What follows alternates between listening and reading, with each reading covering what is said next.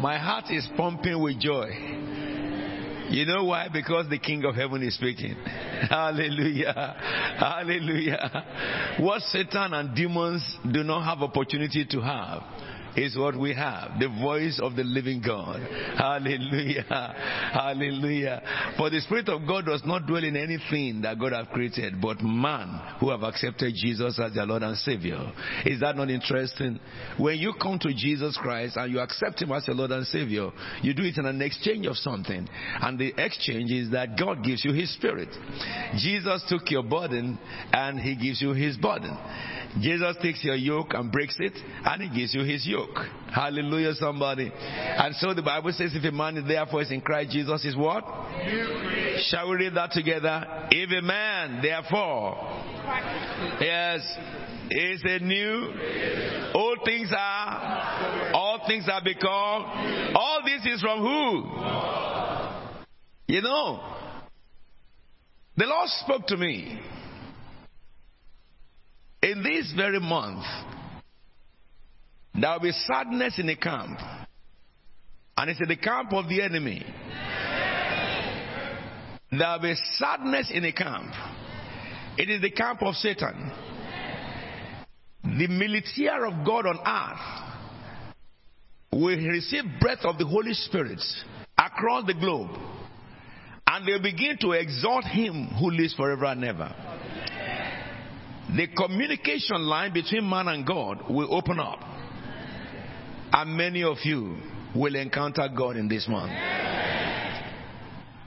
Satan will, will mourn, but in the camp of Goshen, there will be celebration. I say, the world may mourn in chaos, but in the heart of the church of God, to those who belong to the Lord, there will be celebration. Because your victory will look very cheap. Do you know why? Somebody had gone ahead of us into February. He had fought the battle for us. He had won the victory. We are only coming in to pick the victory as we go along. So we look as if you didn't do anything at all. Heaven has spoken, the earth must respond. But you must have the true knowledge of God and of who you are. And this has been the heart of God for us for a few, few weeks now, a few days now. That is your new identity in Christ. I promised you last Sunday that I will continue on this in these three days. Let me reflect your mind back very briefly. We started from 2 Corinthians chapter 5, 17. You must know that scripture in your mind. When you are sleeping, you should be able to read that scripture in your dream. Am I talking to you? You know, the first, one of the first main scriptures that a young Christian should remember is this. Of course, we know that, you know, Romans chapter 3 verse 23, what did it say? All, all have, and that's your first lecture in young believers class. Yes? And then the second one is what? Six, 23. What did it say? The wages?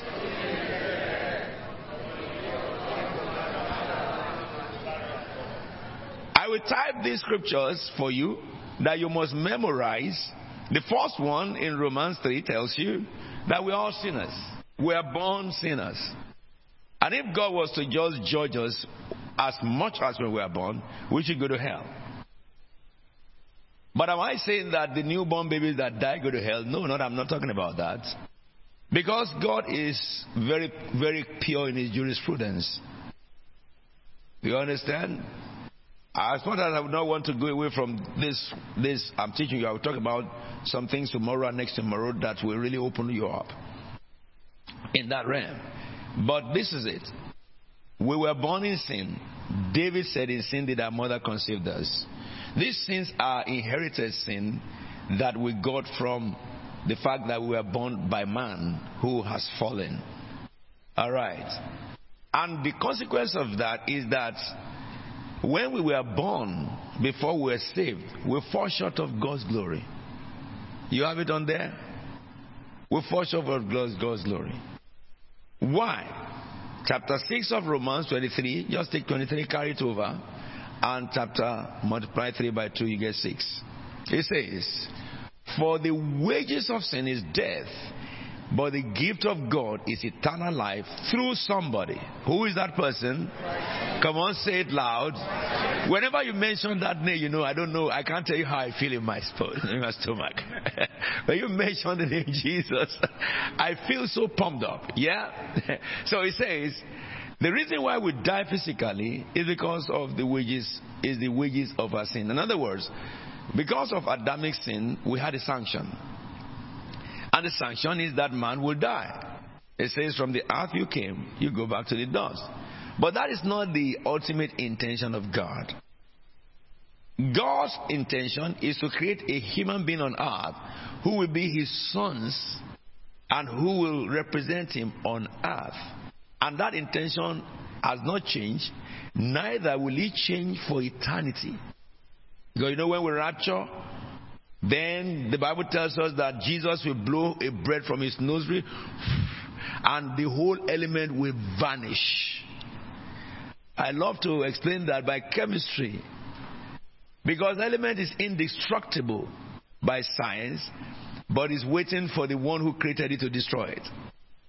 That is the validity of the scriptures.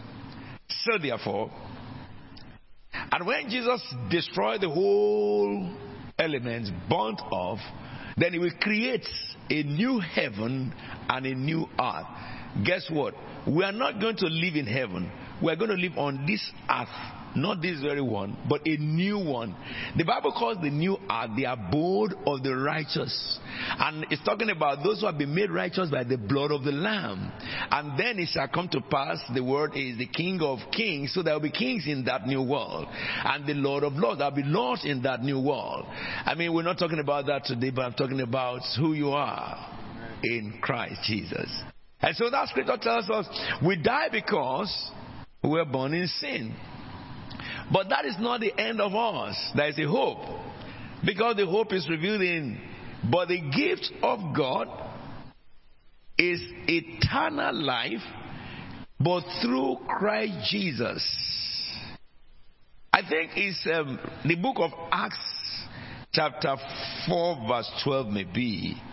Let me look at this. It just came to my mind now. The gift of God is through Christ Jesus. Yes. Shall we read that? That gift of God, who is Christ Jesus, shall we read this scripture together? Salvation is found. Yes.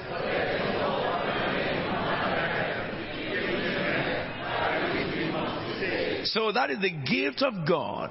The gift of God is the only gift God gave to man is Jesus. Salvation cannot come through any idol, through any God, through any religion. It does not matter what name they call them. They cannot save themselves. Those people who founded those religions could not save themselves because they also have to stand before Jesus Christ one day and give account of their human life. And so, but God gave a gift, and the gift is Jesus. And so the Bible says salvation is found in no one else, for there is no other name under heaven given to men by by which what? You must be saved. No wonder the Bible says the name of the Lord is a strong tower. The righteous run in and they are saved. What is that name?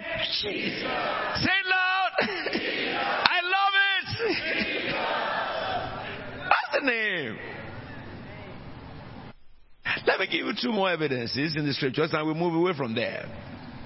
Maybe there's somebody who is listening to me and you have been confused about where can you find salvation? And that's why I think Holy Spirit is speaking about this. You have clarity now, you know, where you can find salvation. If you look at John 3:16, what did he say? For God so loved the world, he gave his only begotten son, that whosoever believeth in him shall not perish, but have everlasting life. God loved the world, he gave his only begotten son, that whosoever believe in him will not perish. You can redeem yourself from peril to come, which is hell, by accepting Jesus as your Lord and Savior, and you can be totally free indeed. from everything, everything, everything.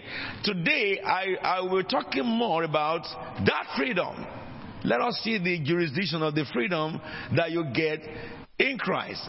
And the Bible says here, God loved the world. He gave His Son to everybody, but only those who believe in Him will be free. Not only that, they will have life eternal. They will never die. They will never die. That is the second death we are talking about.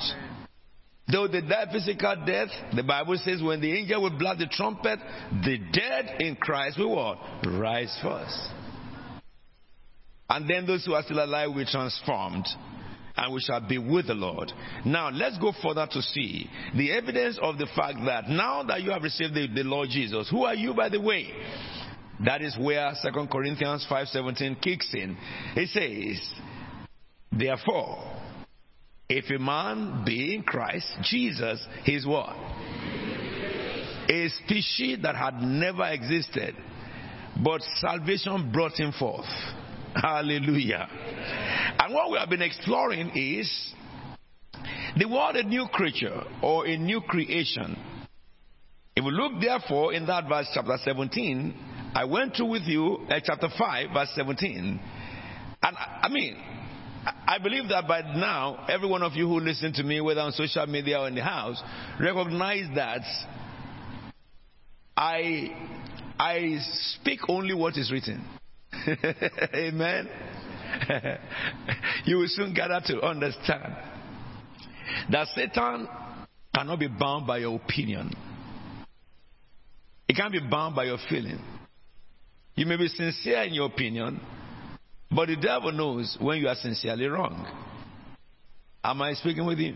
So if you rely on opinion or somebody's theological opinion and stuff, we, we should know those things because of um, we have to just know what people think about our God. But let me say this to you: when the devil tempted Jesus Christ, Jesus Christ never quoted philosophers, but he quoted the word. It is written. Hallelujah, somebody. So I give you the word as it is written, and that is the only thing that can deliver or, or save. Are we together now? It can dismember a man from demons and bring forth healing when you are listening to the word that is written by God. Because the word of God is God Himself. That's why Jesus says that the word I speak as spirit. This scripture tells you and I when you genuinely accept Jesus as the Lord and Savior, you become a new creation.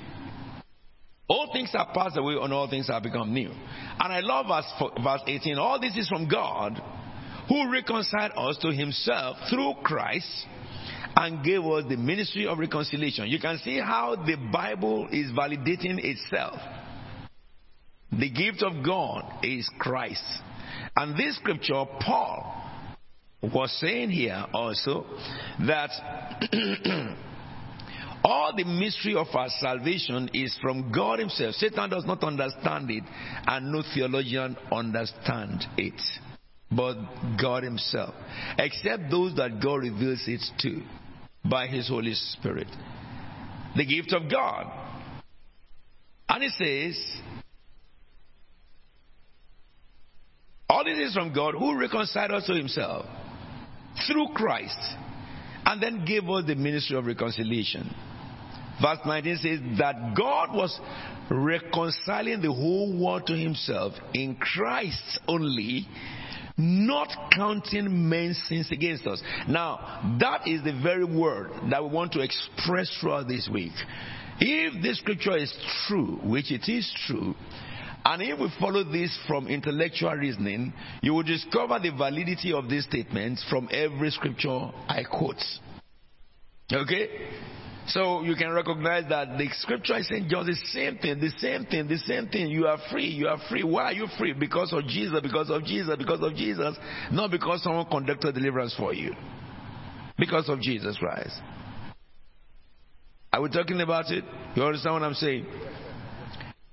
But it says also that because of the fact that God decided not to count your sins against you, not counting men's sins against them. No wonder Jesus said, If the Son therefore make you free, you're free indeed. No wonder Jesus says that, Come unto me, all you that labor and are heavy laden, and I will give you rest.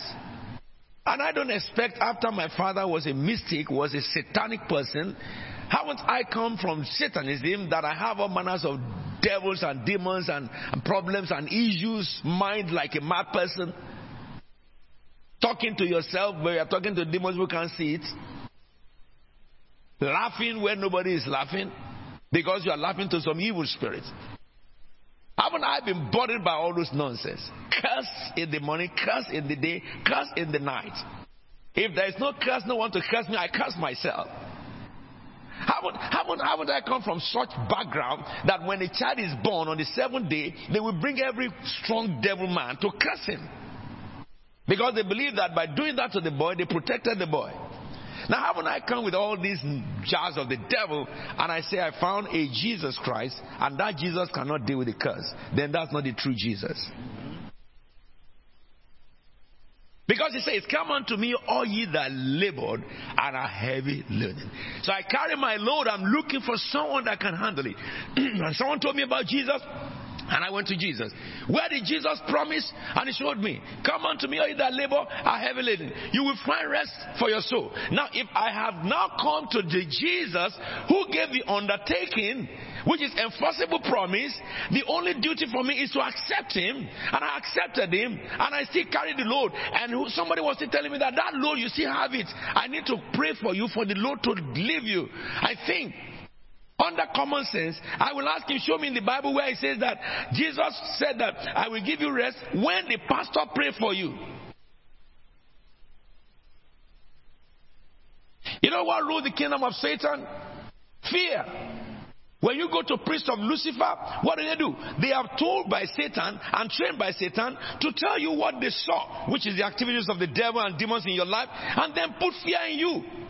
But when you come to the ministers of God, of Jesus Christ, I think Jesus sent them to lighten your yoke. I think Jesus sent them to direct man to them.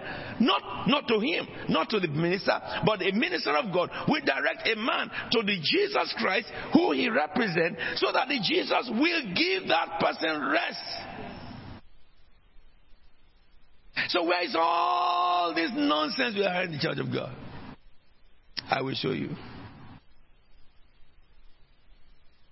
This scripture tells me about Jesus that Jesus said when you meet him, you find rest. So we go further in that scripture, verse 20.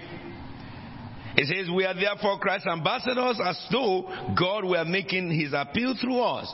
I think somebody need to teach others, those who are already been there, we need to teach others.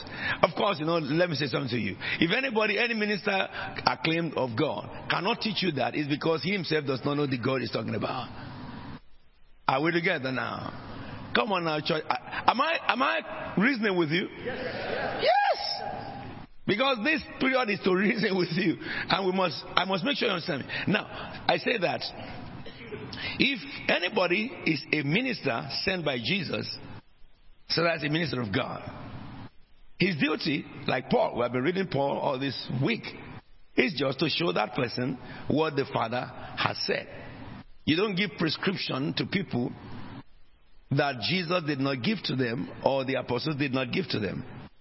We get together. However, if that person himself have no communication with Jesus, how could he tell you who Jesus is?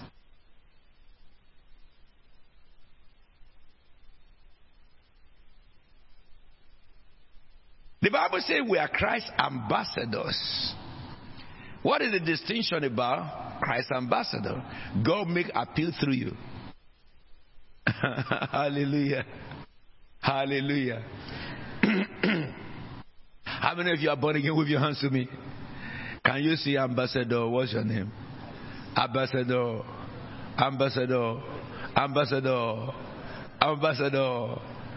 You are all ambassadors of God. On Sunday, I told you several scriptures uh, which are promises to those who are ambassadors. But you must not forget this. It says, an ambassador, therefore, must always be in communication with his base, isn't it? Come on, someone say amen. amen. And so, what did he say in the, in the end of that scripture? We implore you on Christ's behalf, be what? Be what? Say it loud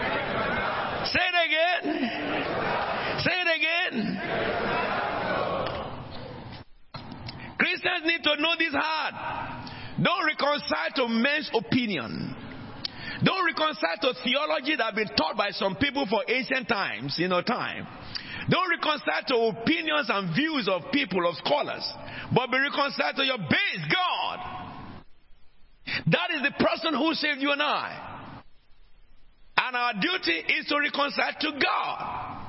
The duty of a minister is to help people to know how they will reconcile to God. A minister that does not do that, he does not hear from God himself. I can tell you, someone say, What's my pedigree? What's my resume? 40 years ago this year, the Lord Jesus appeared unto me. I can say that boldly. I proved that over the 40 years. Because not only 40 years ago, he has appeared to me a number of times too. Sometime here, and the things he told me, I told you about nations, about even our country, economy, date and time, and they came to pass. I've never heard something from Jesus. I told you, and I say, Oh, the next time I said, Jesus made a mistake. Have you heard me say that? no, he had changed his mind. Have you said that? The Bible says this is the testimony of the God who does not change his mind. And I'm telling you that my testimony of him is valid. I'm not telling you uh, uh, only about the Jesus Christ that I was told. I'm telling you about the Jesus Christ that I was told and have found him to be so as I was told. The Jesus Christ I have read about and have studied him, I have visited him, he had visited me, and have known him that what he says is just what is.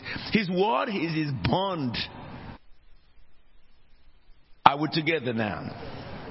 So, if you say you're a Christian and you do your will, I'm so sorry. Ambassadors don't do their will, they go back to the drawing board. If you say you're a Christian and you eh, get to London or you are born in London or you came to London, you know, like some of you, not me. I'm Alfred Williams, you know. I didn't come to London, London came to me. Let me say this to you. Whichever way you find yourself in London, either, you know, in the United Kingdom, I would say, whether your great grandfather was uh, in English and, you know, your 10 great ancestors were uh, from the royal family, you discovered, and maybe you came here by boat from Caribbean, or you came here by plane or boat or ship uh, from Africa. Anywhere, any transport that brought you here. Let me tell you something. God was behind it, and He brought us here for a purpose. And the purpose is for the last mandate of God for our nation, United Kingdom. United Kingdom will know Jesus. But they cannot know Jesus through people who don't know Him.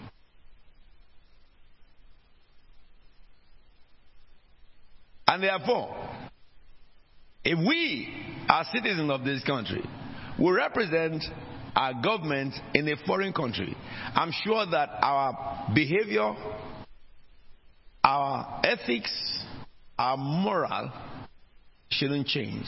Especially if you are sent to a nation that is bankrupt morally.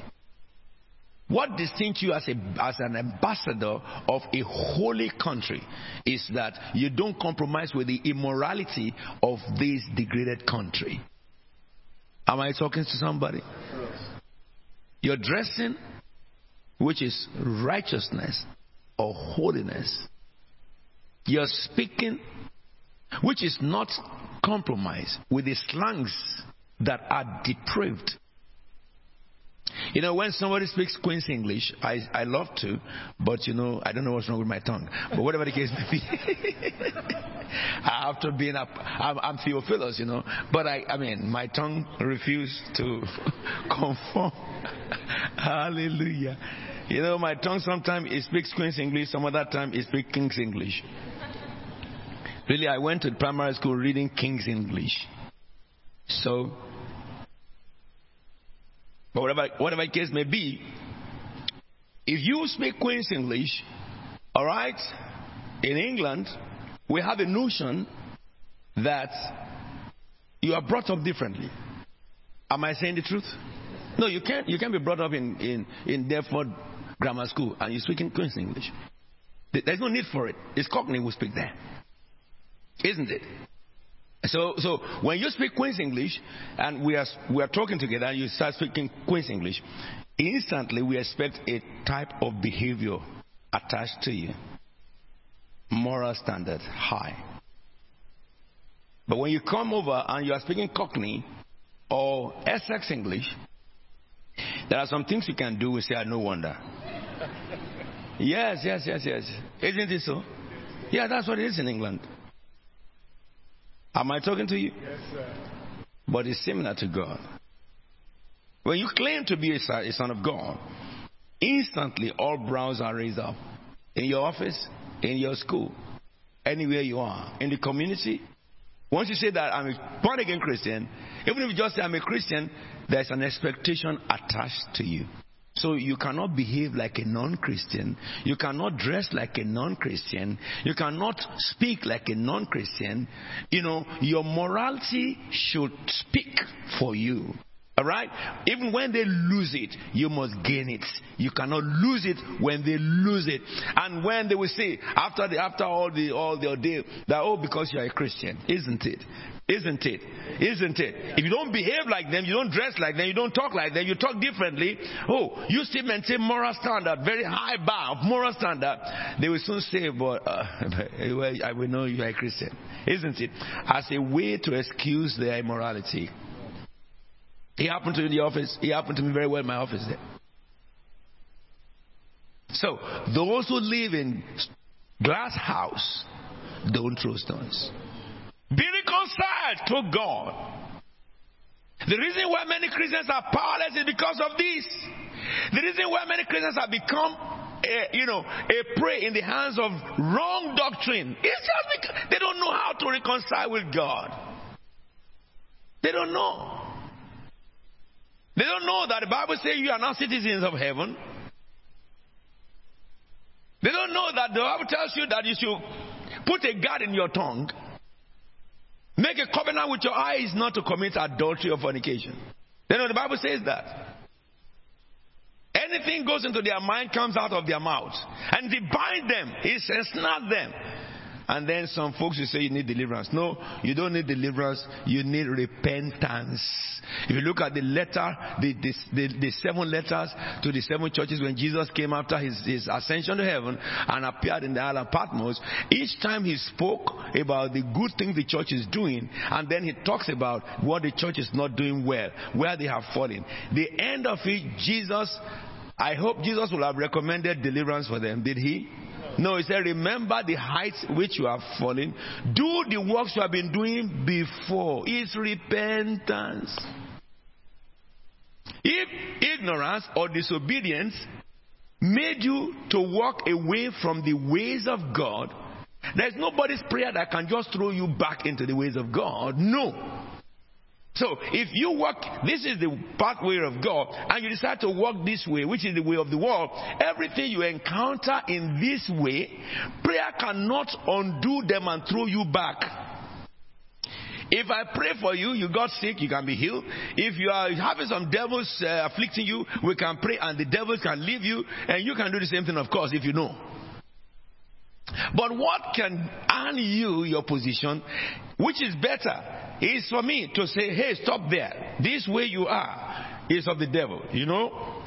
This is what you are doing. It is article of Satan. You are doing this. It is article of demons. You are doing this. This is article of demons. Now follow me. Come on. Come on. Come on. Come on. Come on. Come back to the way. This is the way. Now don't do this. Don't do this. Don't do this. This is the scripture.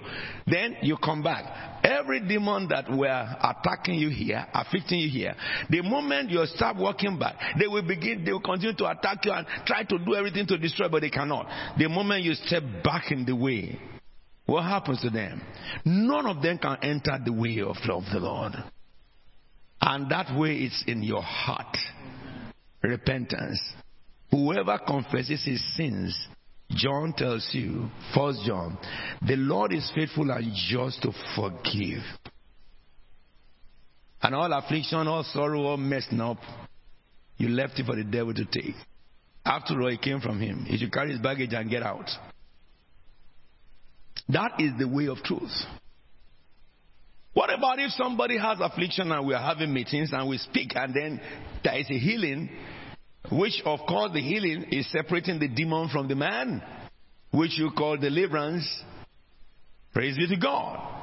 Jesus, in his examples, if I when I go into that one, you see, has told the one whose sin caused sickness after healing him, he said, Go and sin no more. I even said categorically, if you go back and sin, worse will happen to you. But never will Jesus Christ or have he recommended deliverance for anybody who is born again. I've never seen one. I've never seen the apostles pray for one another for deliverance.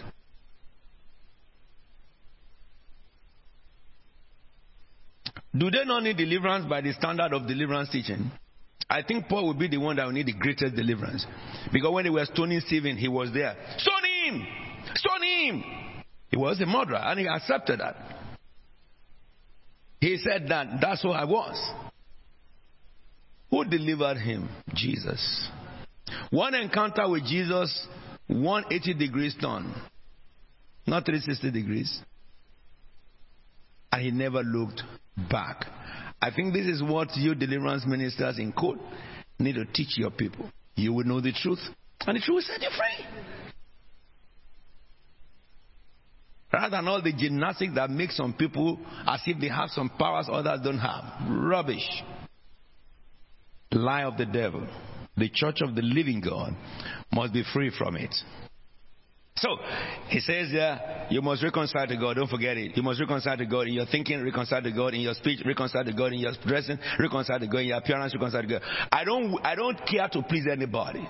I dress not to kill. Because if you dress to kill, you're a murderer.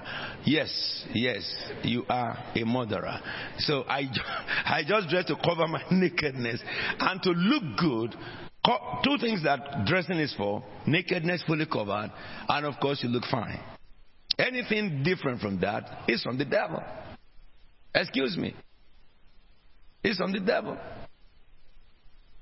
I don't dress to gain attention of anybody, but one woman and even now, I don't even get to gain attention anymore because she has been attention, attentive for 40 something years. I met my wife 50 years ago. She had been attent, attentive. It's now adamant. Whether I dress, I don't dress, she's attention. Hallelujah. so I have grown out of that to dress to dress to appeal to her. No, I dress I she's the one who is even worrying about how I look. I don't worry about how I look because I mean how I look, what does it matter to you? Amen. She's the one who tells me that, come, come, young man, your, your shirt is folded. I said, I don't have, I don't have eyes to see it. Okay. Okay, do it. And when she does my shirt, my neck and stuff, I never go to the mirror. Because why should I go to the mirror? Somebody had dressed me. And for her alone. And then I leave her. I just go. I said, when you meet me all the time, you said, Apostle, why do you look like that? I always say to you that my mama make me look like that. Is that what I always say? So if you are not happy with it, that's your business. Hallelujah, somebody. Your mind construct is what I'm talking about. Our heart is to please God in all things. And that's it. Now we can ride on the ladder to further look haven't you recognized and understood this? I will repeat this again. I told you on Sunday three major things you must not forget. God does not count your sins against you anymore. That's number one. Number two, that's when you are born again. He does not count your sin anymore. It does not matter how dirty you are. Before Him, He's wiped it all by the blood. Number two, God made Jesus your sin offering. And number three, you have become the righteousness of God. As far as God is concerned. Now, can I establish again two reasons why that is so? One, that's why you are righteous of God. Number one, Jesus took my place in sin.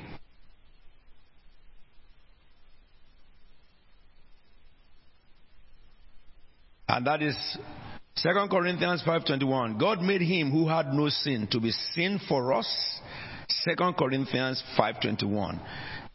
God made him Jesus who had no sin to be sin for us so that in him we might become the righteousness of God. Are we in agreement? Beautiful. So, the benefit of Jesus taking our place in sin is that we become the righteousness of God. That's what we gain. I, I gave you the scenario last Sunday. Jesus Christ standing between the cross and you. You are standing on the other side with all your sins. And Jesus said, Come, come. And you got there. He took your position and dropped you here. So you took his position as the Son of God. He took your position as a sinner. He finished the job on the cross before you and I was born. So it is a debit card. Huh? You just draw your righteousness by accepting Jesus as your Lord and Savior. And there are many more things in that debit card that you can you can draw. But I love this and I love to establish it more so that we may have understanding. It says God made him who had no sin to be sin for us so that we can become so exchange we exchange with him. In the book of John chapter 1 verse 12 the benefit of being righteousness of God is this. Yet to all who received him, to those who believe in his name, he gave them the right or the power to become children of God or sons of God, children born not of natural descent, nor of human decision or, or husband's will, but born of God. And that's what I've just said to you. You, he took your place in sin, and you took his place in sonship. Am I talking with you? So when God looks at you, what will He say? This is my beloved Son, in whom I'm well pleased. And He tells devils, listen to Him. Hallelujah. Hallelujah. I love this. If you look at the book of Colossians, also, Colossians tells you something that when the word sins is mentioned, did Jesus leave some sins apart from all sins? No. He says, Colossians 2:13, when you were dead in your, in your sins and in, in the uncircumcision of your sinful nature, God made you alive with Christ. He forgave us all our sins, including generational sins. I can understand the, the teaching that is contrary, that believes that your father, your forefathers, how many are four? One, two, three, four. That's forefather. There is no fifth father or eight fathers. Yes, in English, it's only forefathers. Yeah? So, now, the real forefather, which is Abraham, which is Adam and Eve, they sin. And you know how many generations of fathers that came from Adam before your father and your grandfather and your great grandfather. So, if the blood of Jesus forgave the sins of Adam, which is how many father? If we calculate our generation to Adam, how many father? I think it's about, who knows, 6,000 fathers. Or one million fathers. Okay. now listen to me. If the blood of Jesus was so powerful that it went back the history to the right roots and took that sin away from you, how will he not be able to take the sin of just your grandfather or your great grandfather or your. Can you understand? To not believe that means, I don't know. If someone had this and saying that, but, but, but, I don't know what your but is. The blood that is so potent that it went several thousands of generations down to forgive the sin Abraham caused you and I to die, and Adam and Eve. I don't want to say Eve because Eve, Eve was the first deceived, but eh, Adam too was a joint contributor.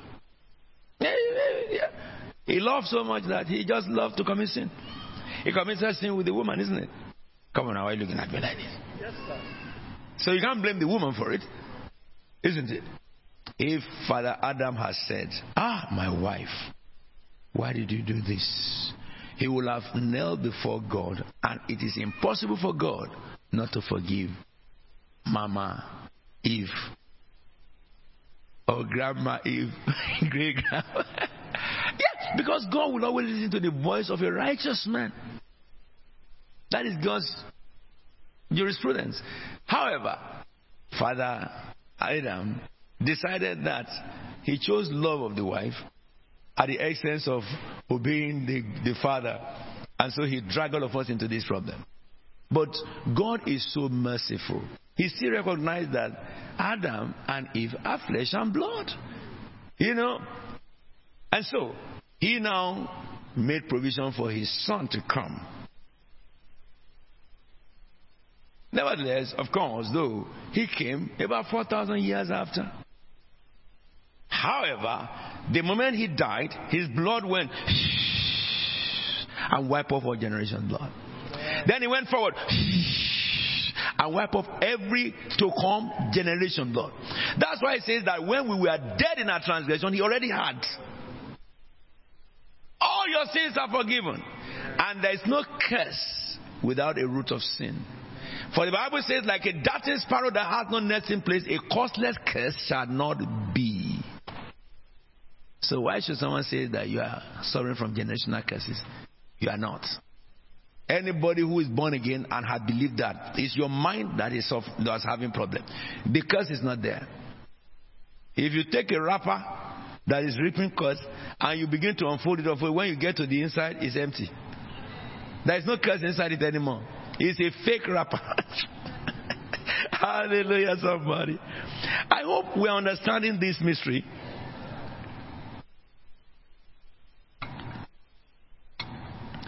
I have to continue to remind you as I go along in this that someone may say that what is this man saying? What I'm saying is that my father was a mystic and my mother was a priestess of Baal. The name of my father in his birth certificate is Wizard has come home. Is that your father's name? If your father's name if your father's name did not have wizardry behind him, you think they just named somebody Bible name? They named somebody Bible name because it means that the family is Christian or they came from Christian background. So when they name my father, wizard has come home and he hasn't got oh, Oshoni Wali. Yeah, he got Alfred too. Because that is the name given to his father by the slave master. And that one was a passed down generation. I'm Alfred. My son is Alfred. When my son give birth to the first boy, I will name him Alfred. And if the boy gave birth to another son when I'm alive, I will name. That would be that is so that people can know in generations to come where we came from, that we were involved in slavery. However, it has become a gateway for success for us. Am I talking to you? Oh, yes. I will talk to you a lot about that. My name, Alfred T.B. Williams, it, it, it, it um, is a shroud that covered my real identity. When we have, when we're in school and we just write our names and we are doing exams, the moment you see Alfred and Williams, is an Englishman. Oh, yeah. If I turn up for business in England, the moment you see Alfred and Williams, it's an Englishman. And I've met some people who said to me that, ah, but we thought you are English. I said, well, I'm English. I'm more English than you.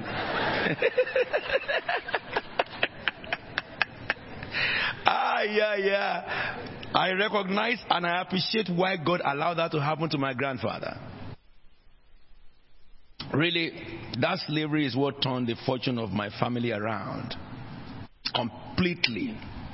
Because my grandfather inherited his slave master. His slave master doesn't have a child. He inherited his slave master, including grandmastership. Am I talking to you?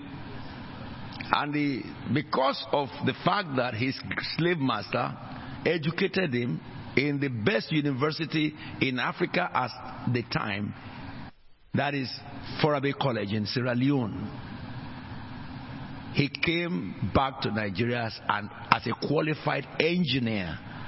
And in his days, 1856, 1857, 60, you know, you don't have engineers in, in, in Abeokuta. So he was an engineer and he had the protectorate of the British government. All what his father was, he inherited it. And through him, all my generation came forth with great privilege from my grandfather. He was extremely wealthy because of the slave trade that he was involved. He was a slave at the age of six. Yes. But you think that those things just happened? No, God was behind it. Because God is a is a is, is not a chess player, but he's the master player in everything that happened in your life. Now is therefore we know that in all things God is working for who? For the good of those who love him, who are called according to his purpose. Though it may look bad, but God will turn it to good. That's the Jesus that we all believe in. When I got to Barnstable and I was told about the Battle of Barnstable, I said, Oh my God, it's not about color. It's about survivorship. Am I talking to you? So, according to the scriptures, it says, All sins have been forgiven. Now, write this down. God will never count your sins against you. Because all sins have been forgiven. Did the Bible say so? Romans 4 verse 7 and verse 8. Blessed are they, they whose transgressions are forgiven, whose sins are covered. It covered two dispensation there.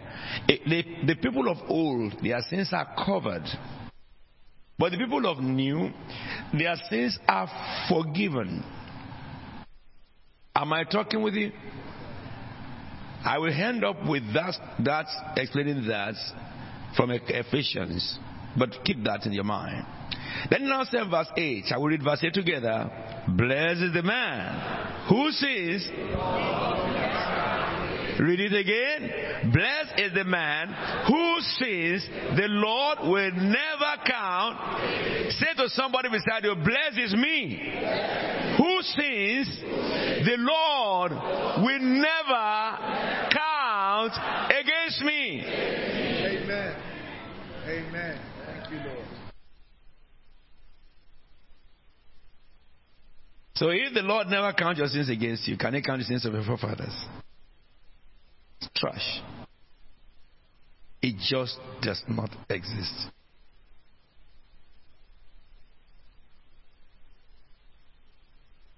Tell somebody beside you, you will know the truth, and the truth will set you free. So, concerning sins, Jesus said, the Bible says, Blessed is the man who sins, the Lord will never count against him. I'm talking about Jesus took your place in sin. Tomorrow I will talk about Jesus took your place in curse or curses. And we will, we will look at scriptures about that. But let me just remain on sin so that you can be very convinced that it is not how you look, it is what God had made of you. You may look a sinner. I too, I am a sinner. Was a sinner. But when I crossed cross the bloodline, the, the garment of sin was destroyed completely. That garment of my sin can never be remembered by God. That's what the Bible says, and I believe it. I believe it. Whatever you are done in the time of ignorance, the Bible says God overlooked it. But at this time, He called all men to salvation. That's what God is telling you now. Forget about what we did before. Jesus paid the price. He gave us free. Now he's not telling us, now, if you know you have done bad before, now begin to do good. What's the problem? I mean, is that not reasonable? He says, Come, let us reason together. Though your sins be as dark as scarlet, I wash you as white as snow. I wash you as white as snow. How can people not just accept that? I don't understand. After all, tell me a good sin, a better sin. Tell me a sin that makes you happy. No! Or we end up in sorrow and grief. So, get you out from among them. Let us make God proud of us. It's easy.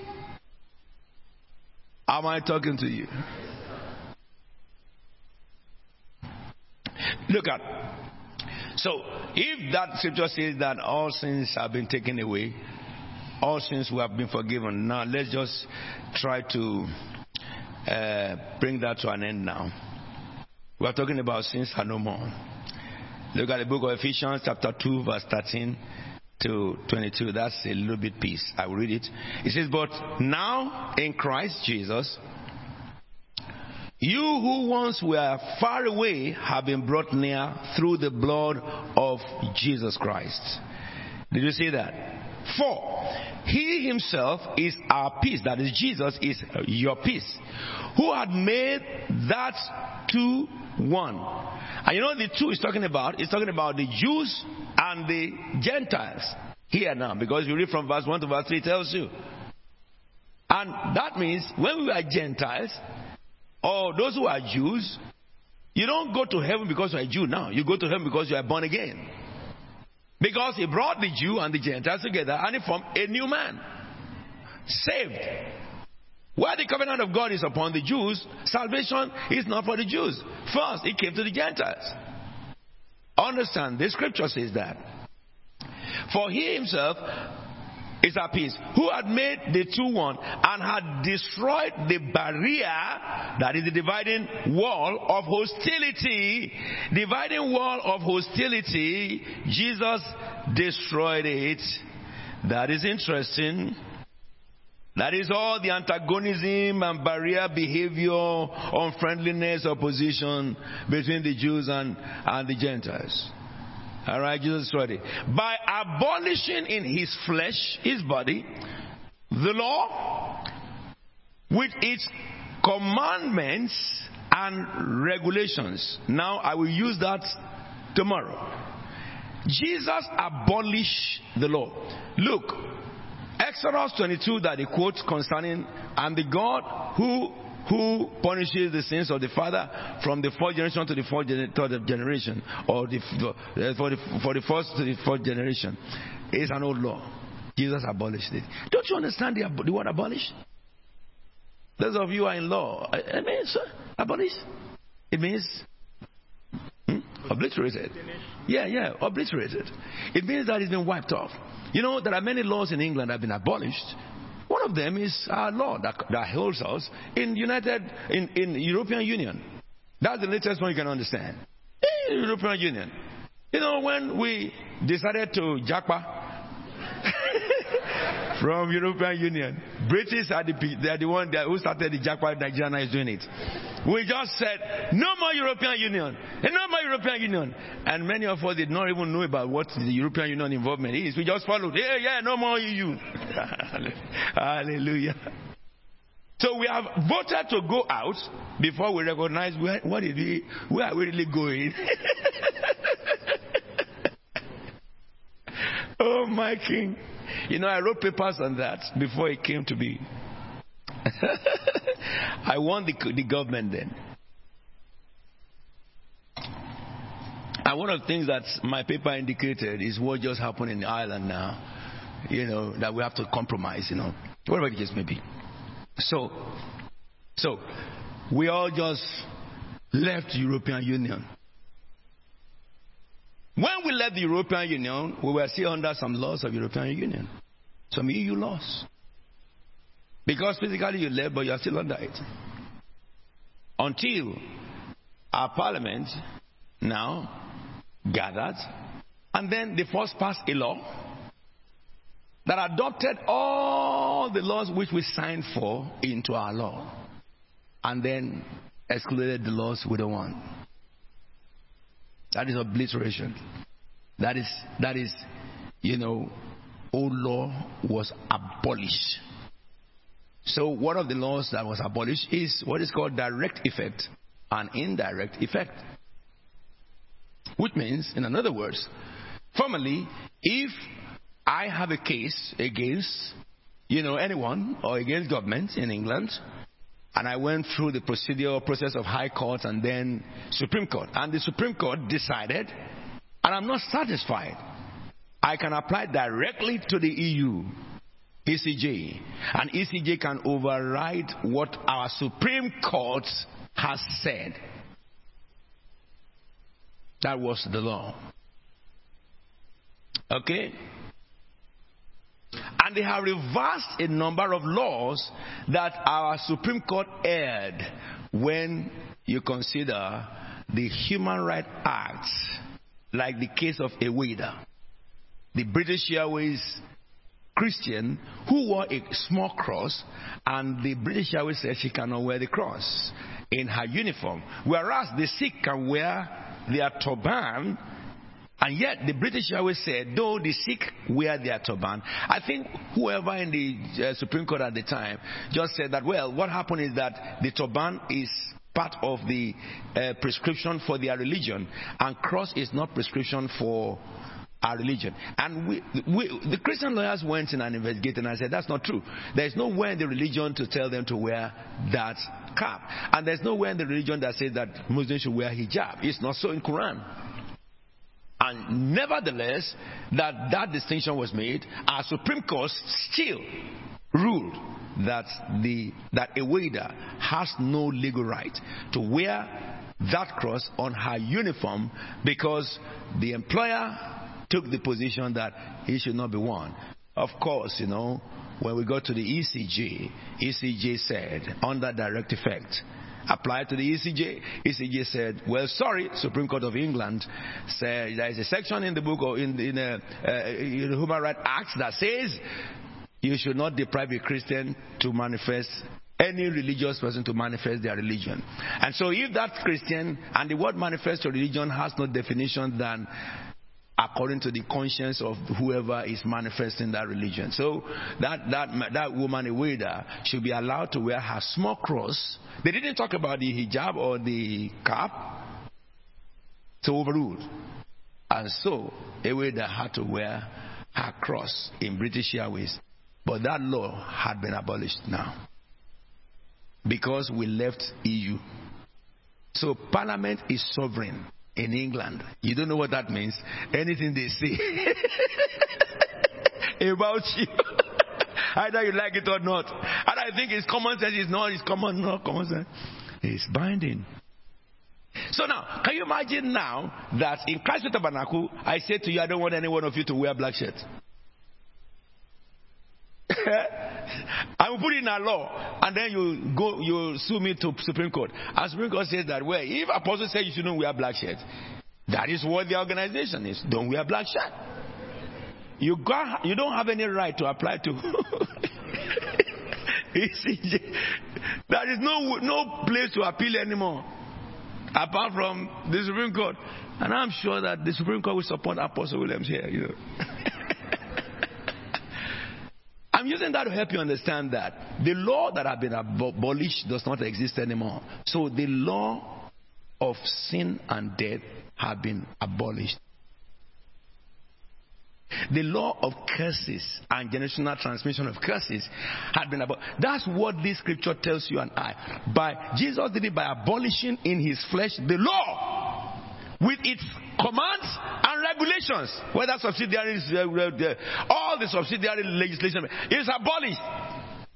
His purpose was to create in himself one new man out of the two, the old and the new, the old and the new, the Jews and the Gentiles, thus making peace. Hallelujah forevermore. You will probably conclude it. We carry on tomorrow. These three days is for knowledge so that you can be free. When we pray now, we know what we are praying for. When you are talking to God, you know your position in God. And God is happy that you are really commanding His word. You are not afraid of anything anymore. That's the reason for illumination and, and, and, and knowledge. You can take your stand in the midst of angels. You will not run when angel appear to you. Somebody, some of you will run and say, an angel appear with, you know, you sing, uh, praise the shining angel. Can you imagine as you are singing it and then you see some shining thing flying in the church? Some of you will run. or in your home, once you are saying pray, they shine, eh, eh, pray, and then you see them doing like this, and before your eyes, ah, you open your eyes from your prayer. what am I saying? What am I saying? Jesus! And their messengers, and you say Jesus, and they multiply. Ah! Hallelujah. Now you have the knowledge of who you are. You are co-partners with the angels of the living God. So there is nothing to be afraid. We are all in the constituent of Jesus Christ of Nazareth. Hallelujah, somebody. With this knowledge you are having. And I'm saying it so that you can defend your knowledge by eh, with anybody. It doesn't matter what name they bear title on earth. He says by abolishing in his flesh law and regulations. We'll talk about that more tomorrow. His purpose was to create to himself a new man out of two thus making peace and in his and in this one body which is your new body to reconcile both of them to god that is the body of christ to reconcile both of us to god through the cross. Somebody say the cross. Somebody say the cross. Somebody say the cross. I love it.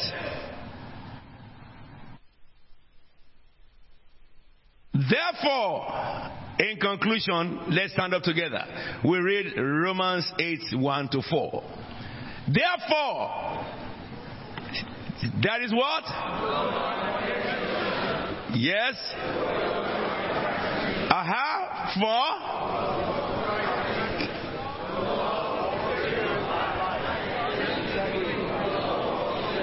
Uh huh.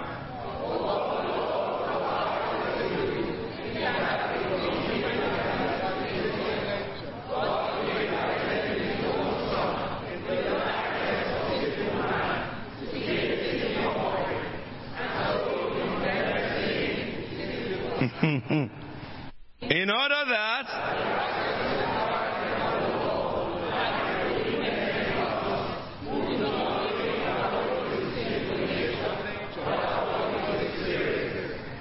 Now you know something. This we're going to go on tomorrow. But this I want to know this that if the Bible says Jesus abolished the law, and he went on to say the commands and also um, uh, its commands and also regulations.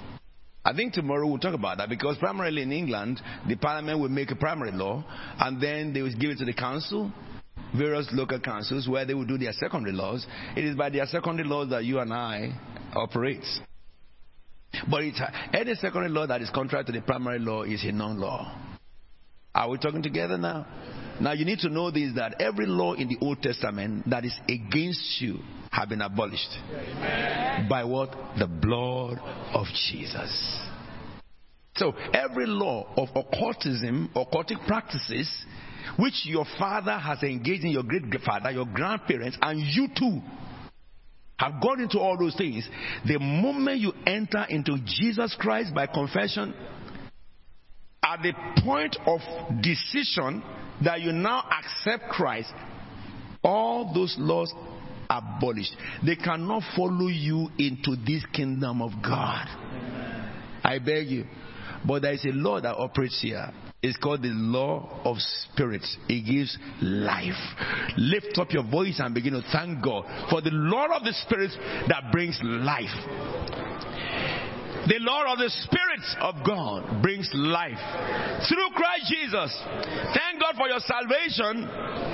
God for the liberty. Lord, we bless your name for the victory in the blood of Jesus Thank you, Jesus, for the liberty in the blood of Jesus. I want you to hail the blood of Jesus. Hail the cross of Calvary. Thank God for Jesus taking your place in sin.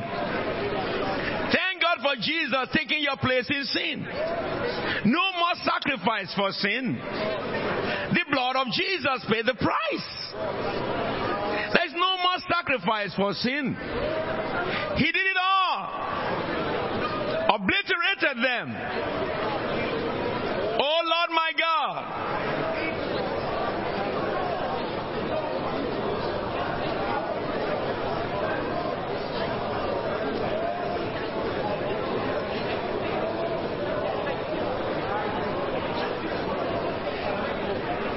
Begin to tell Jesus, I thank you, I'm free.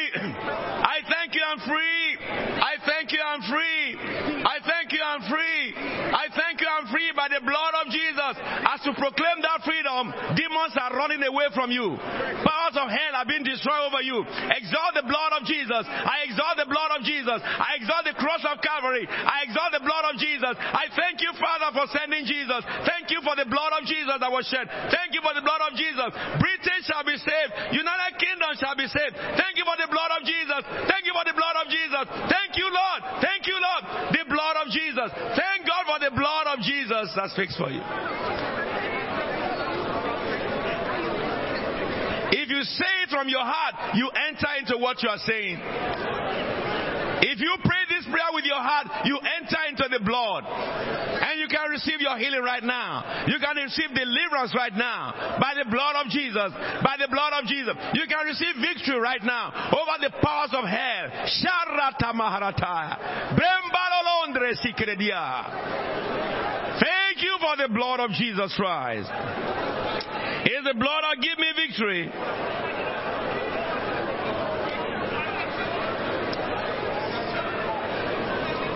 It's the blood that gives you victory. Yay! Yamemose pe mebo moy maserina pe mamoso tranda rodis karadai.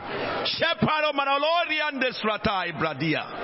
Grino moronde. Let's begin to pray the blood over United Kingdom. United Kingdom will be saved. It belongs to Jesus. It belongs to Jesus. United Kingdom shall be saved. It belongs to Jesus. It belongs to Jesus. Europe shall be saved. It belongs to Jesus. India shall bow their knees before God.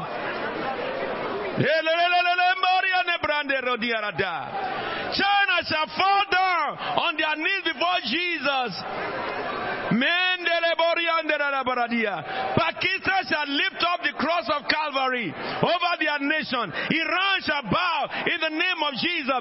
They will carry the cross of Jesus Christ in the name of the Lord. Saudi Arabia, all the Middle East, they will bow before the cross of Jesus Christ. They shall be saved in the name of the Lord of hosts, who wants all mankind to be saved.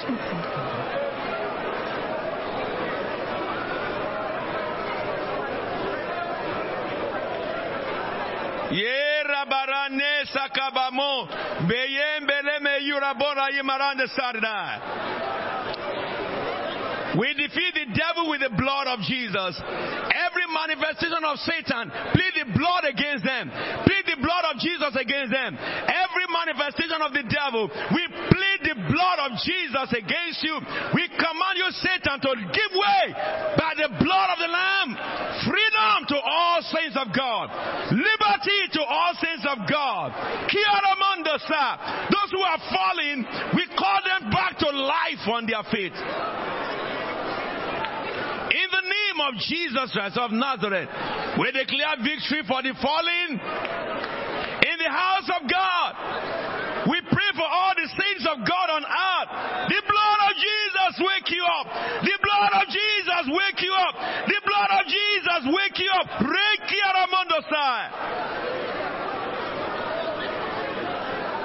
Yes, Lord. Turn down the street. Receive the blood of Jesus. Parliament, the blood of Jesus. House of Lords, the blood of Jesus. To the judiciary, from Supreme Court to the lowest court, the blood of Jesus Christ.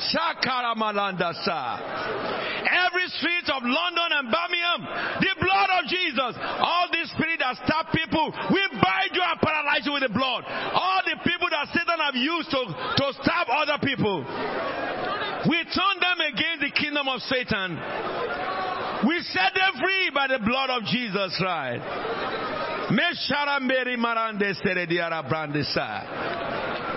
Oh, yes, Lord. Every spirit of hell assigned against each one in this place, we defeat them by the blood of Jesus. We defeat them by the blood of Jesus.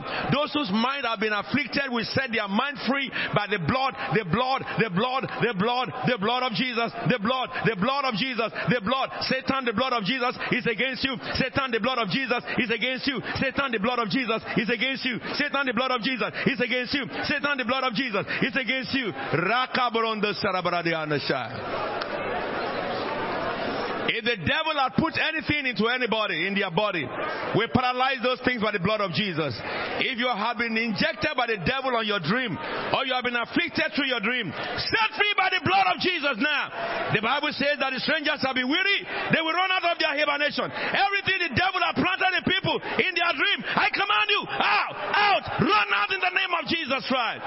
We neutralize your effect. The gates of hell will not prevail against the church of the living God. Whatever the devil has destroyed in every life, we, we command them to be rebuilt. In the name of Jesus, the blood give us victory. The blood give us victory. The blood give us victory. The blood give us victory. Ria roto siramona brende. The blood give us victory. Blessed be your name, Lord Jesus. Siki mambro riendro sibra le grande mesha para dairo tosia rakabalo deba. Hmm, e secreto breketi da morodiando sa. Me koria masoro bonia la te. Mesha brakatale domo soroboya. Blessed be your name, blessed be your name, blessed be your name.